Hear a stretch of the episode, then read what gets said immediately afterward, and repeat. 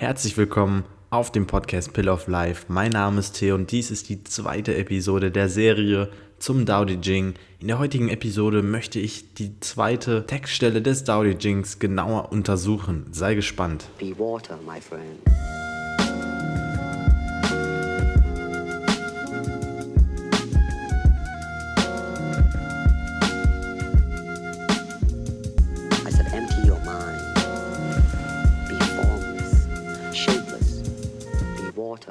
Bevor ich loslege, möchte ich mich wirklich bei jedem einzelnen Zuschauer bedanken, denn wir haben, wie ihr es auf Instagram gesehen habt, die 1000 Download-Marke geknackt. Das bedeutet mir unglaublich viel. Es ist ein kleiner Meilenstein für diesen Podcast, der gerade mal 13 bis 14 Episoden hat und es bedeutet mir wirklich sehr viel, dass jeder von euch sich die Zeit nimmt, jede Episode eifrig mitzuverfolgen. Ich feiere das unglaublich und ohne euch wäre das Ganze erst gar nicht möglich. Und man hört es, glaube ich, an der Akustik, dass es hier ein bisschen schallt. Das liegt einfach daran, weil sich bei mir momentan im Privaten extrem viel tut. Ich ziehe in meine erste eigene Wohnung. Das heißt, bei mir wird jetzt hier alles ausgeräumt. Das Zimmer ist wesentlich leerer, was man hier an der Akustik einfach sehr merken kann. Nichtsdestotrotz nutze ich die freie Zeit, die mir übrig bleibt, die freien Minuten, um genau zu sein, und nehme hier diese Podcast-Episode auf.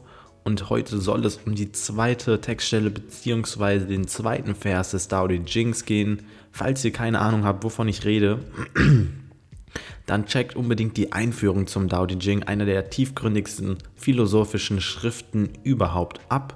Dort erkläre ich, um was es bei diesem Buch überhaupt geht. Und das macht es wesentlich einfacher, mir zu folgen ich möchte wirklich nicht um den heißen Brei reden, deswegen zitiere ich direkt die Textstelle und gehe auf die nähere Bedeutung ein. Der zweite Vers des Tao Te Chings lautet, ich zitiere, Everyone recognizes beauty only because of ugliness. Everyone recognizes virtue only because of sin. Life and death are born together, difficult and easy, long and short, high and low. All these exist together Sound and silence blend as one, before and after arrive as one. The sage acts without action and teaches without talking. All things flourish around him, and he does not refuse any one of them. He gives, but not to receive. He works, but not for reward. He completes, but not for results. He does nothing for himself in this passing world, so nothing he does ever passes. Zitat Ende. Also, wie gesagt, das klingt immer awkward, wenn ich das vorlese, aber ich hoffe, man konnte eindeutig verstehen, um was es in diesem Vers geht oder was ich gesagt habe. Ich lese es nochmal im Schnelldurchlauf vor, damit das wirklich einsickert. Zitat Beginn. Everyone recognizes beauty only because of ugliness. Everyone recognizes virtue only because of sin. Life and death are born together, difficult and easy, long and short, high and low. All these exist together, Sound and silent blend as one, before and after arrive as one. The sage acts without action and teaches without talking. All things flourish around him, and he does not refuse any one of them. He gives, but not to receive. He works, but not for reward. He completes, but not for results. He does nothing for himself in this passing world, so nothing he does ever passes. Zitat Ende. So, Wie man hören konnte, klingt das Ganze schon wieder sehr widersprüchlich, sehr paradox. Wir haben viele Gegensätze, wir haben viele Gegenüberstellungen und es ist eigentlich ziemlich klar, dass es hier wieder um Dualität geht. Und ich möchte euch jetzt wieder die inspirierende Definition, die inspirierende Interpretation von dem Professor liefern, von dem ich das Hörbuch runtergeladen habe, denn er hat es ziemlich gut auf den Punkt gebracht, um was es wirklich bei diesem Zitat geht. Was Dr. Wayne in seinem Hörbuch, das ich mir gekauft habe, um wirklich eine schöne Interpretation zu bekommen, gesagt hat, ist folgendes. Also vorab, das Hörbuch heißt Dr. Wayne, Change Your Thoughts, Change Your Life, Living the Wisdom of the Tao. Was er gesagt hat, ist folgendes. Und zwar geht es in diesem Vers um die paradoxe Einheit in unserem Leben. Was heißt das genau? Man sollte erstmal verstehen, was das Dao überhaupt ist. Das Dao ist das Unmanifestierte, also das Nichts, wenn man so möchte. Wie kann man sich das vorstellen? Also irgendwoher müssen wir Menschen ja kommen. Klar, die Wissenschaftler sagen jetzt durch den Urknall und bla bla bla, aber was war denn dann davor? Und wer hat uns kreiert? Es ist ja das Nichts. Wir entspringen vom Nichts und gehen in gewisser Weise wieder ins Nichts zurück. Niemand kann mit Gewissheit sagen, was mit uns oder was von uns übrig bleibt und was von diesem Rest dann passiert. Also niemand kann sagen, sagen wir, wir reden jetzt von der Seele, dass unsere Seele dann zu irgendeinem Ort hingeht. Nein, wir gehen wieder dorthin, wo wir herkamen, ins Nichts, in das Unmanifestierte. Und das ist genau das Dao. Und wenn es jetzt hier heißt, dass man nur Schönheit erkennt, weil es Hässlichkeit gibt, also everyone recognizes beauty only because of ugliness, dann beruht das auf einem Wertesystem, auf einem Konzept der Dualität, das wir Menschen kreiert haben. In der Welt der 10.000 Dinge, ich habe es im ersten Vers bereits erwähnt, die Welt der 10.000 Dinge ist die materielle Welt, also die Welt, die wir Menschen kreiert haben, die Welt, in der es Bezeichnungen gibt, in der es Konzepte gibt, also alles, was wir Menschen betitelt haben. Dieses Konzept der Welt der 10.000 Dinge beruht auf Dualität, also Schönheit bedeutet ja, es kann nur existieren, wenn etwas hässlich ist. Also wenn jemand sagt, du bist schön, dann heißt es ja, man setzt sich von etwas anderem ab und das andere ist dann der Gegensatz, der Widerspruch dazu, also hässlich. Genauso ist es wie hell und dunkel. Dunkelheit existiert ja nur in der Abwesenheit von Helligkeit und andersrum ist es mit der Helligkeit genauso. Das sind alles Dualitätssysteme. Und in diesem Vers werden wir jetzt dazu inspiriert, nicht diese Dualitätssysteme zu akzeptieren. Also wir sollen sie anerkennen, aber in dem Ganzen sollen wir eine perfekte Einheit sehen. Also anstatt Schönheit als Schönheit zu betrachten und als Gegenteil von Hässlichkeit, sollen wir sowohl Schönheit als auch Hässlichkeit als ein Teil des Perfekten sehen. Also mit einer offenen Dualität leben und diese widersprüchliche Einheit verkörpern. Klingt sehr deep, ist auch sehr deep. Das ist das Dao Jing, über das wir reden letztendlich. Deswegen wundert euch nicht. Und diese ganzen Gegensätze, die wir in der Welt der 10.000 Dinge kreiert haben, sind nichts anderes als Urteile von uns Menschen. Wenn jemand klein ist, dann ist er nur klein, weil wir etwas als groß bezeichnen. Das ist dann die Norm. Das sind alles Wertungen von uns Menschen. Wenn man sich jetzt aber die Naturwelt mal anschaut, ein Igel wird sich nicht fragen, warum ein Eichhörnchen so rot ist und so klein und dünn und hässlich. Nein, ein Igel ist einfach nur ein Igel. Genauso mit den Pflanzen. Eine Rose wird nicht darüber überlegen, warum eine Brennnessel beispielsweise so scheiß Stacheln hat und einfach komplett unnötig ist. Nein, ganz im Gegenteil.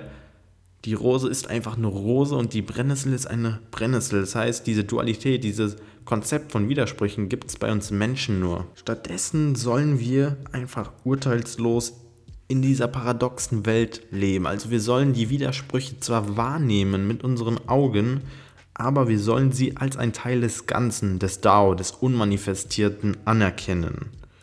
Das bedeutet, wir nehmen Dualität wahr, aber leben ein vereintes Leben.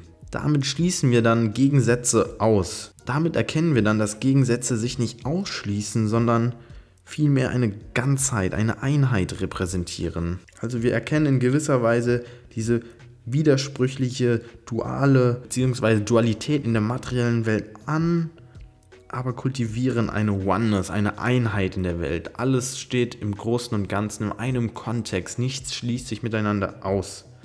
Das heißt, wir lehnen auch richtig und falsch ab, beziehungsweise betrachten richtig und falsch nicht als zwei gegensätzliche Pole, sondern wissen, dass sie beide die Einheit darstellen. Denn im Grunde genommen ist Dualität nichts anderes als ein Spiel von unserem Verstand. Wir Menschen erschaffen erst durch unser Ego Dualität. Wir geben Sachen Bezeichnungen und unmittelbare Wertungen. Und das Dao, das Unmanifestierte, das Nichts, das vereint das Ganze. In dieser Welt, in diesem Mysterium gibt es kein dies und das, sondern nur eins. Damit lebt man wirklich frei von Gedanken, in der es Gut und Böse gibt. Nein, ganz im Gegenteil, man ist einfach nur. Man muss sich das vorstellen wie ein Otter. Wenn so ein Otter in so einem Fluss ist auf seinem Rücken chillt, in den Himmel guckt, davontreibt, dann denkt der Otter nicht darüber nach, was er morgen machen soll, was er heute machen soll, dass er heute zu wenig gearbeitet hat, dass er hätte eifriger sein sollen. Nein, ganz im Gegenteil, der Otter ist einfach nur ein Otter.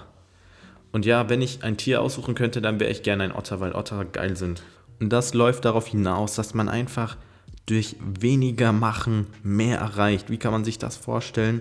Kombiniert man beispielsweise Anstrengung mit weniger oder keine Anstrengung, dann ist das Resultat anstrengungsfreie Aktion oder anstrengungsfreie Anstrengung. Das klingt mega ähm, komisch, aber ich versuche es nochmal zu wiederholen. Handlung mit weniger Handlungseinsatz ergibt eine anstrengungsfreie Handlung und diese Handlung ist dann frei von dem Resultat. Also man macht es dann um der Handlungswillen, nicht weil man von dem Resultat abhängig ist. Stellt man sich jetzt beispielsweise einen Tanz vor, ist es genau das gleiche. Umso mehr man sich darauf konzentriert, jeden Schritt richtig zu machen, umso mehr vermasselt man es. Nein, stattdessen kombiniert man diese zwei Pole, also Anstrengung, man gibt sich physisch hin und kombiniert das mit weniger Anstrengung. Also man ist im Flow drinne und das Resultat ist dann im Idealfall ein rhythmischer Tanz. So ist es natürlich in der Theorie. Ich kann beispielsweise ganz okay tanzen. Ich würde jetzt nicht sagen, dass ich ein guter Tänzer bin, aber es geht hier darum, dass man sich dieser zwei Pole bewusst ist und sie zu einem vereint quasi. Und das Resultat ist dann anstrengungsfreie Handlung. Mega interessant, habe ich sehr gefeiert, diese Definition. Das bedeutet im Grunde genommen, dass uns Lautze oder Vers oder Vers 2 dazu inspiriert, Gegensätze zu eliminieren, weil damit muss man sich ja im Grunde genommen mit einer Partei identifizieren. Wenn ich sage, du bist hässlich, dann schließe ich direkt aus, dass Schönheit bei dir existiert und ich positioniere mich direkt auf oder zur Hässlichkeit.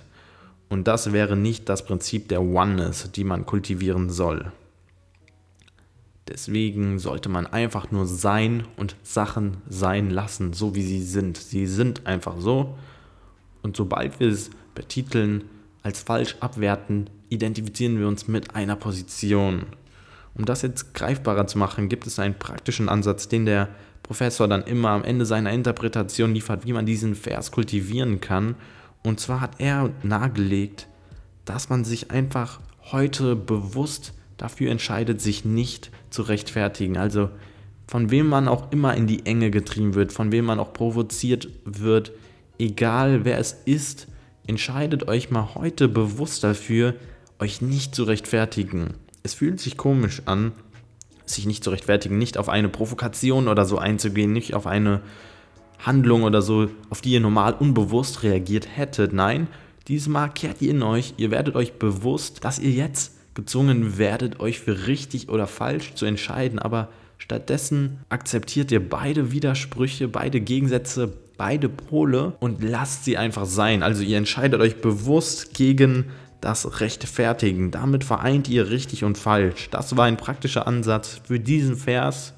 Und im Grunde genommen war das auch die Erklärung für diesen zweiten Vers. Ich hoffe, es hat euch gefallen. Ich fand den Vers sehr cool und es folgen noch unglaublich viel geilere Verse vom Dao De Jing, weshalb ich das Dao De Jing echt feiere. Es ist ein Schatz, wenn man so möchte, mit unglaublich viel Weisheit da drin und ich hoffe wirklich, dass man diesen Kern von den Versen erfassen kann, aber erfassen sollte man es nicht, denn wenn man es mit dem Verstand erfasst, verliert das Ganze an Bedeutung. Man sollte das Ganze einfach auf sich wirken lassen und es ausleben. Freut mich unglaublich, dass du wieder eingeschaltet hast. Und es würde mir die Welt bedeuten, wenn du mir ein ehrliches Kommentar, ein ehrliches Feedback hinterlassen kannst. Der Podcast läuft mega gut. Ich bin so dankbar, dass du eingeschaltet hast. Bis zum nächsten Mal und Peace out. Be water, my friend.